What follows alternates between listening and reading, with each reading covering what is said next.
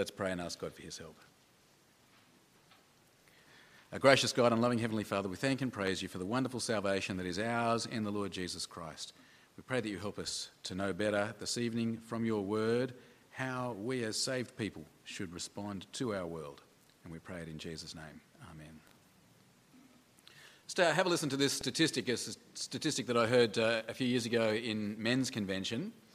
Uh, in a survey a few years ago, 65% of Australians said that they don't know any Christians. 65% of Australians don't know anyone who they're aware is a Christian. That's pretty bad, don't you think? That is pretty bad. For more than half of Australians, even if they did want to know the truth about Jesus, they wouldn't know anyone to ask. That's pretty bad because as the book of Colossians tells us, Jesus offers us full salvation. We've seen it together in Colossians. Naturally, we are enemies of God, facing God's judgment on our sin. But Jesus died and rose again in our place. When we put our faith in Jesus, we are united to Him. His death becomes our death to that old life of sin. His resurrection becomes our resurrection, our new life. We are gifted with His righteousness before God. And so we stand before God forgiven, holy, without blemish, free from accusation, saved from God's anger and judgment on our sin. Jesus offers us full salvation and as we've seen in Colossians, that is a salvation that needs no supplement, needs no additions. There is nothing that we can do to add to the salvation that Jesus offers. If He saves you, then you are perfect before God. Your relationship with God cannot get any better. Jesus offers us full salvation.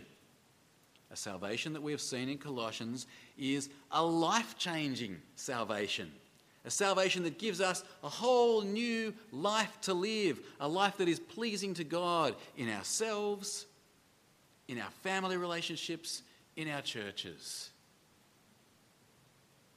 And as we've looked at Colossians together, I hope you agree with me on this.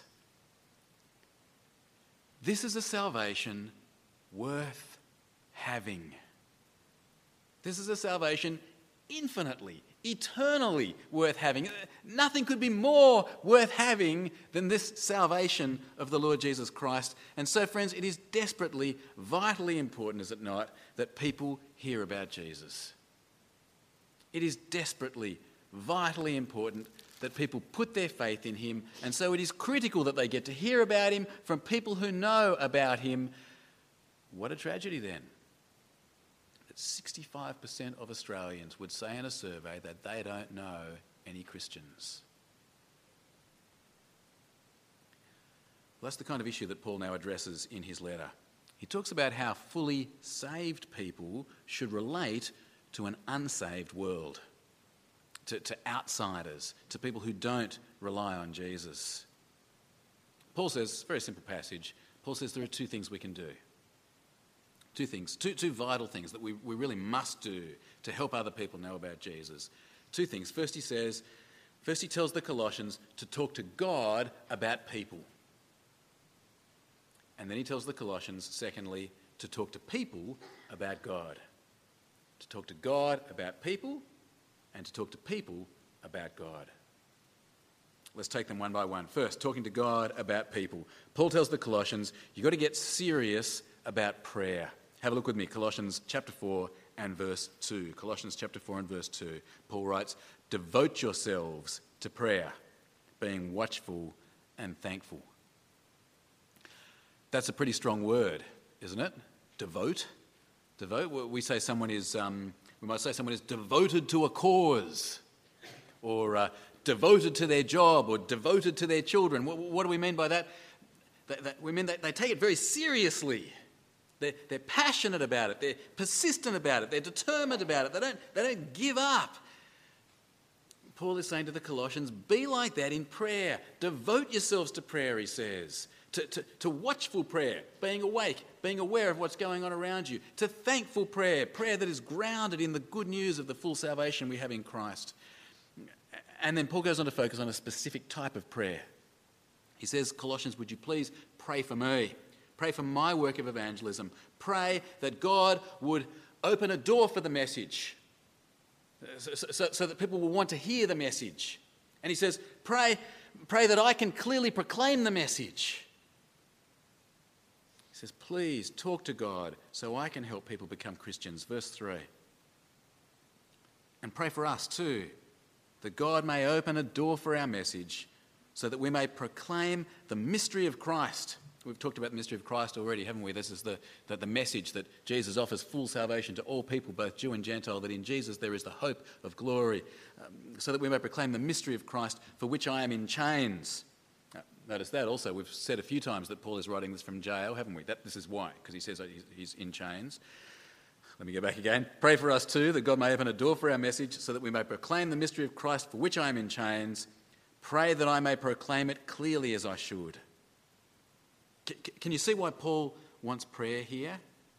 No door will open for the message unless God opens it. People won't want to know about Jesus unless God enables them to know about Jesus. And, and people, even people like Paul won't be able to clearly proclaim it, proclaim the message about Jesus in such a way that people can understand unless God helps. And so he wants prayer. Friends, we cannot have any impact on outsiders unless God graciously allows it. And so Christians need to be devoted to prayer. We need to pray for people who tell others about Jesus, for missionaries, for, for ministers, for, for evangelists. And we need to pray for ourselves as well. Pray that we will have the opportunity to talk about Jesus. Pray that we will tell the truth about Jesus clearly. And we've got to pray for the people we talk to. Ask God, please open their eyes so they can believe in Jesus. It won't happen unless God makes it happen, we need to pray. That's the first key to helping people know about Jesus. Be devoted to prayer. Talk to God about people. Second thing, then, the second thing is talking to people about God. Uh, Paul says to the Colossians, I want you to be wise in the way that you behave and wise in such a way that you get opportunities to talk about Jesus. And then he says, you've got to take those opportunities. Verse 5. Be wise in the way you act towards outsiders. Make the most of every opportunity. What do you think Paul means there by be wise in the way you act towards outsiders? Outsiders has got to be non Christians, doesn't it? What does it mean to be wise in the way you act towards them then? Uh, well, for example, we might say that a person is wise in their investments. What do we mean by that? We mean that they, they think carefully about what they're doing. They plan, they do their research, they, they keep on top at the top of the stock market, they read the financial review, they, they, they do what it takes to carefully think through how they will manage their investments. Well, Paul's saying do the same thing with non Christians. Be wise in the way you act towards them. Try to work out how can I get an opportunity to tell this person about Jesus? How can I have, have, have some way of being able to encourage them to trust Jesus. Be calculated, be clever, consider how you can get to share your faith. Now, that might sound a bit mercenary, uh, like having a hidden agenda or something like that. But if you think about it, you're not trying to hurt people. You're not trying to exploit them. You're not trying to, uh, to take something from them. It's, it's like carefully planning how you can give them the best Christmas present ever, or something like that. Uh, carefully planning how to give them a surprise party or something. Uh, Jesus offers full salvation. It's the most important thing that people could ever have. Telling them about Jesus is the nicest thing you could possibly do for them. Paul is saying, be wise about it. What will that look like? Well, it might mean knowing when to shut up and listen. It might mean knowing when to ask good questions. Questions that make people think through what they believe. It might mean knowing when and how to speak up. Planning to, to make gospel opportunities. And then Paul says, when the opportunities come, what do you do? You take them.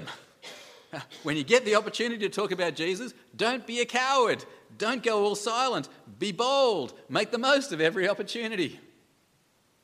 Uh, a lady, a uh, very faithful, godly Christian lady from our church, as she was walking out this morning, said to me, for, for months and months, I've been trying to talk to my neighbours and just get, get, develop a relationship with them. And then this morning, as I was walking out to church, someone said, Where are you going this morning? Are you going shopping? And she said, Do you know what I said? I said, Oh, maybe later. She said, I've been kicking myself all the way to church, and then this sermon happened, and I'm going to wreck my whole day. no, no, no. when the opportunities come, take them. Notice Paul's not saying be rude. He's not saying bash people over the head with a large black Bible. He's not saying you have to twist every conversation to be about Jesus. He's not saying you have to carry a big sign around saying, Repent for the end is nigh. No, this is a different tack altogether. This is about being wise, careful, thoughtful. And he goes on to say, um, uh, Let your conversation be full of grace, which may mean uh, be gracious in the way you speak, but possibly more likely it means to be full of the gospel. Just be so full of Jesus and the grace that's his that you can't help but talk about it, like some person who's can't stop talking about wine or trains or something like that. You, you're full of grace in your conversation. And he says also be a bit salty. Interesting expression there. I think it means something like drop a bit of spice in here and there where you talk. Just drop it there and see what happens so that people will ask you about your faith and so that you'll be able to tailor your answer appropriately. Verse 6 Let your conversation be always full of grace, seasoned with salt, so that you may know how to answer everyone. You know, in practice, this is actually fairly easy. Uh, we've talked about this many times before, but it might be just as simple as asking somebody what they did on the weekend. Uh, I mean, ask genuinely, take a real interest in what they did on the weekend, listen to what they say, interact with them, be kind, be gracious. Eventually, chances are, what will happen? They'll ask you what you did on the weekend. And what will you say? I went to church. I heard a talk about how Jesus is so great that I should tell everyone about him. You might get a raised eyebrow. Uh, the person might think less of you, but you've wisely made and taken an opportunity. You've been salty. You haven't been rude. You haven't forced yourself on them. You just answered their question. And you never know. They might be interested. They might want to know more. But, but I tell you what, at the very least, they're not going to be one of the 65% of Australians who don't know a Christian anymore because they know you and you're out of the closet. They know now that you're a Christian. It is not that hard for a serious Christian to get into a conversation about God. In fact, you know what? I would say that if you are a serious Christian, a fair income Christian, you have to deliberately censor yourself to not talk about God. You have to make a deliberate effort to not talk about Jesus. You have to actually not tell the whole truth when someone asks you, Where are you going? like that lady this morning. I remember when I first became a Christian, I desperately wanted my parents and my brother and sister to become Christians, as I still do, but I was scared to talk to them, and so I would say nothing. Opportunities would come and I'd let them pass by, and meanwhile, I'd be feeling more and more guilty, and it kind of build up and build up and build up, and then suddenly I'd kind of explode and blurt it out, You're all going to hell, you have to rely on Jesus. And they'd say, You've gone completely insane. And we'd have a big argument about it with, with lots of tears, and nothing was achieved. Uh, eventually, someone said to me, Jeff, you're going about it all the wrong way. He said, he said Stop trying to force things, just be uncensored. If they ask you where you were last night, don't clam up, just say, I went to Bible study. Talk openly about your life, including your Christian life, and you won't be able to help talking about Jesus. It'll come up naturally in conversation. Stop censoring yourself. I've got to say that was great advice. Uh, although I also have to say that my parents are onto it, and now they don't ask me anything about myself because anything they ask me seems to have something to do with Jesus or church. Uh, but, uh, but I'm not being rude or forcing myself on them. I, on the other hand, I'm not hiding who I am. Can you see the second key to having an impact on outsiders? We talk to people about God. I want to do a bit of an exercise with you. Um, bit of an exercise. The other day I was reading some statistics from the American Institute of Church Growth, and they are statistics about the reasons why people come to church and become Christians. So there are about 8,000 church attenders surveyed, and they were asked, What was the primary thing that brought you to church and to Christ? What was the primary thing that brought you to church and to Christ? And a whole heap of possible reasons were given. Um, so just work with me on this. Have a guess, I'll give you some of the reasons, and you just have a guess in your own mind what percentage of people would be brought to church from this reason. Okay, I'll give you example number one evangelistic campaigns. What do you reckon? You know, Billy Graham and all these great characters, uh, evangelistic campaigns. What percentage of people do you think are brought to church and to Jesus through evangelistic campaigns? Just think about it in your head.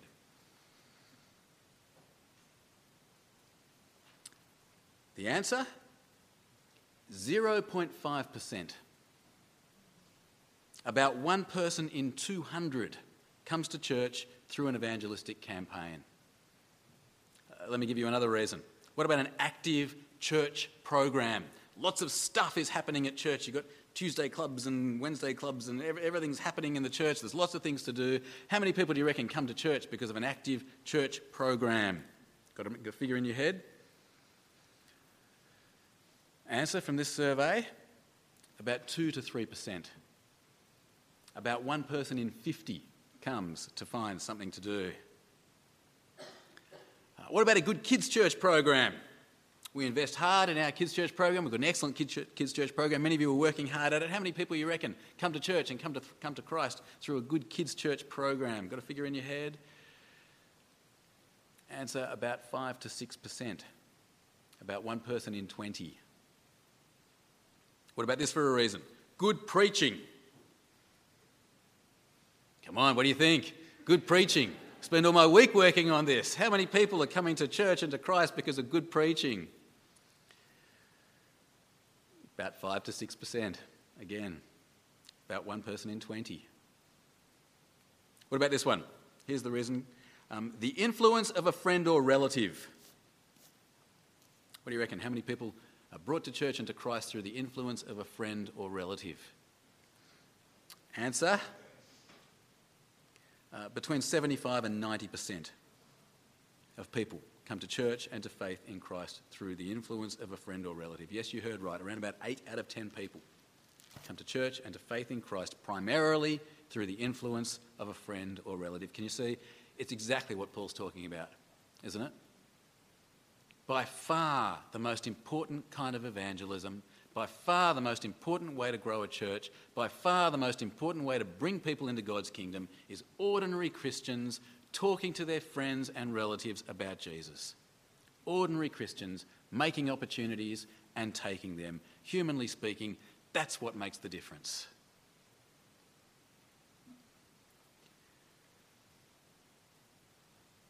Okay, well, let's come back to the issues we started with the 65% of Australians who don't know about Jesus, the, the, the, vital importance of people knowing about Jesus, what we can do. It's no big secret, is it?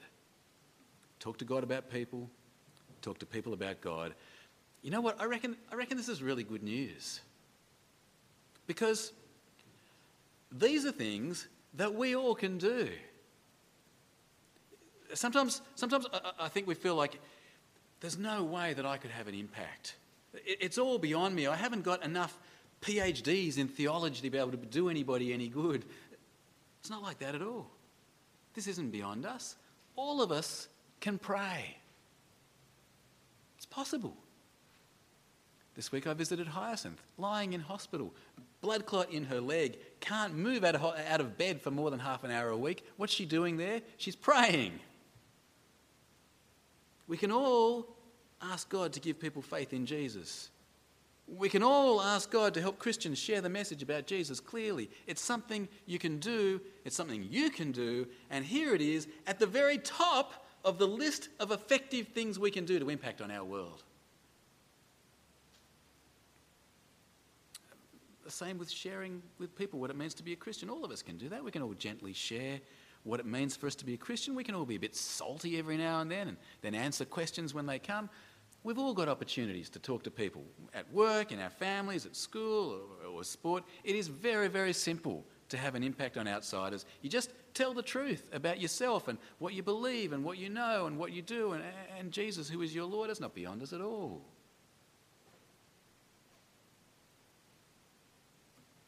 So, what's the problem? The problem is we don't seem to do it. Uh, that, that's true of prayer, isn't it? Uh, very few modern Australian Christians are devoted to prayer. I've known a few exceptions. I think there are a couple of exceptions at least in our church, but uh, I know for most of us, prayer is something we do pretty rarely, isn't it? Perhaps we pray in church if we can stay awake and listen to the prayer. Perhaps we pray in Bible study together, but perhaps, what, once or twice a week, maybe, if we're lucky? 10 minutes here or there, perhaps?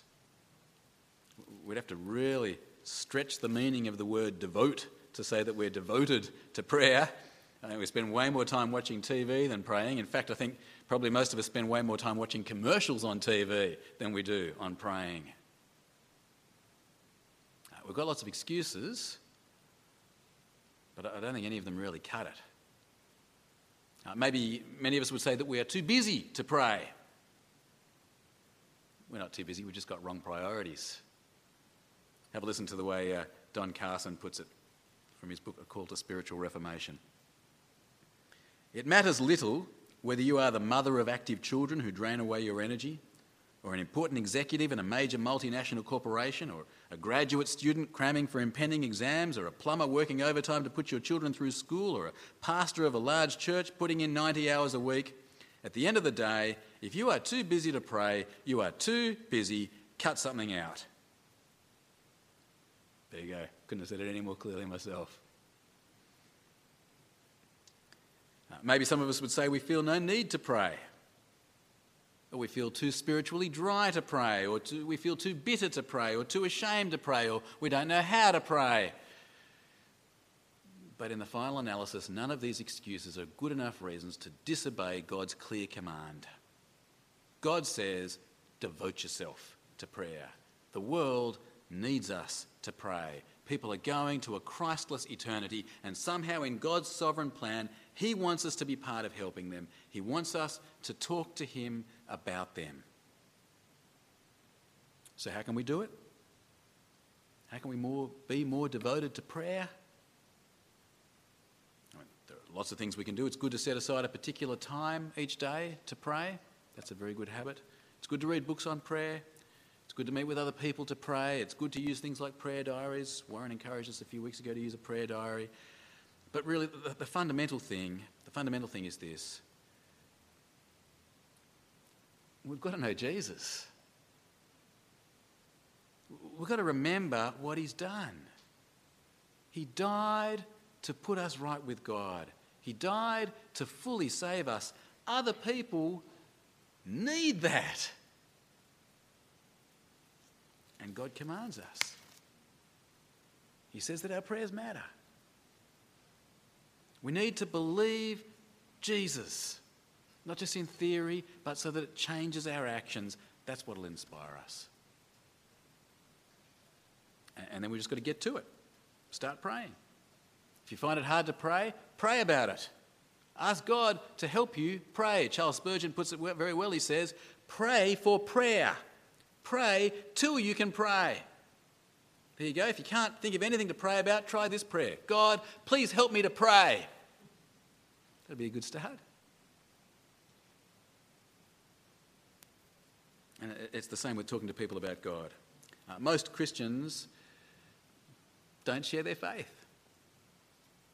In another survey, this time of 22 million American Christians, that's a big survey, isn't it? 22 million American Christians, it was found that uh, about 1 in 15 Christians are trying to share their faith actively. 1 in 15. And uh, only about 1 in 50 Christians has ever helped another person become a Christian. Again, we've got all kinds of excuses. Um, I'd say, as I've talked to people about this, that the two biggest obstacles that people tell me about are that they feel unprepared or that they feel scared and embarrassed. We feel unprepared, we feel embarrassed. Well, what can you say? The solution's pretty obvious, isn't it? If you are unprepared, what's the solution? Do you need me to tell you? Get prepared. learn a, a gospel outline. It's not hard. My seven year old could tell you a clear gospel outline. Most well taught Sunday school kids could teach you a gospel outline. Uh, like, you know, the one they do with the five colours? So you start with uh, green means creation, black means we all sin against God, red means Jesus died for our sin, white means when we trust Jesus we're cleansed from our sin, gold means that uh, Jesus will return and bring us to the new heaven and earth. So simple. So simple. You, you can do it, it's possible. Five minutes perhaps it'd take you. Easy, dead easy to prepare yourself to share the gospel. And, and if people come up with tough questions, that's not a problem. Don't be embarrassed. That's fantastic because it gives you a good excuse to talk to them again. You just say, Great question. I don't know the answer. Let me find out. I'll get back to you and we'll talk more. Brilliant. Um, also at Men's Convention, um, Simon Manchester told us a story about a boy who became a Christian, and uh, immediately he started telling his friend at school about Jesus. Uh, the friend kept coming up with difficult questions. The boy didn't know how to answer them. And so, what he used to do, he, he would get a tape recorder, he'd take it to his minister, and he'd, he'd say to the minister, Here's the question, can you please tape your answer? And then he'd take it back to his friend and play the tape to his friend. Uh, eventually, after he'd done this a few times, he said to his friend, Look, why don't you just come to the church and talk to my minister yourself? um, his friend came and he became a Christian. You don't have to know that much to share your faith. It is easy to get prepared the real problem, the real problem is that we're scared. We're embarrassed. What do you say about that? What is there to say? We just have to get over it, don't we? We need to get our spines back. Friends, there's too much at stake here for us to mess around. If it is not true that Jesus fully saves you, get honest, give up being a Christian. If it is true that Jesus fully saves you, then don't be a coward. Be brave. Friends, here's where it's at. We need to trust Jesus. We need to trust him enough to act. Enough so that we pray, enough so that we talk about him. So let me conclude by asking you do you believe in Jesus? Do you believe he's fully saved you? Do, do you really do you really believe it?